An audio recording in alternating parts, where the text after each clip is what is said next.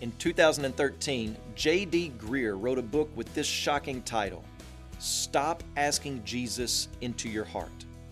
It stirred up quite a bit of controversy and also really good conversation. If you grew up within the last three generations, then that particular phrase, ask Jesus into your heart, is probably not foreign to you. You may have even been told that if you want to be saved, then all you have to do is ask Jesus into your heart and he will come in. The problem with that statement is that it's simply not in the Bible, nor anything close when it comes to how one is converted to Christ. We've tried to make it an easy way of explaining to children how they can be saved. But we don't need to make the gospel easy. When we do that, we diminish it.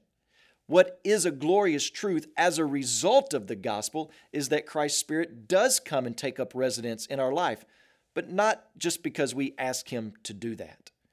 A more biblically faithful and yet simple way of explaining how one is saved is by telling a person they must repent of their sin and trust in Christ's work.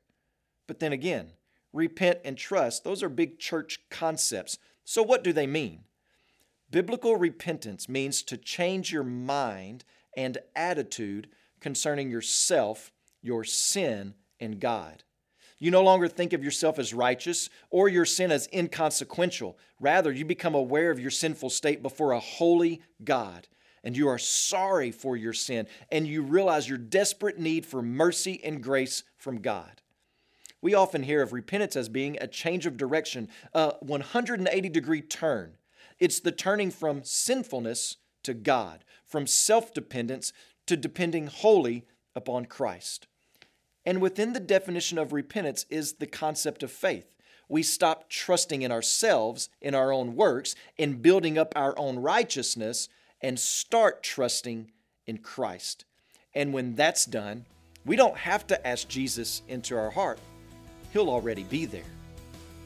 As you pray today, please remember Joe and Myra Costa, our missionaries in Lebanon. Also, remember the Tim Kotokoli Life Word broadcast heard in Togo, Ghana, and Benin.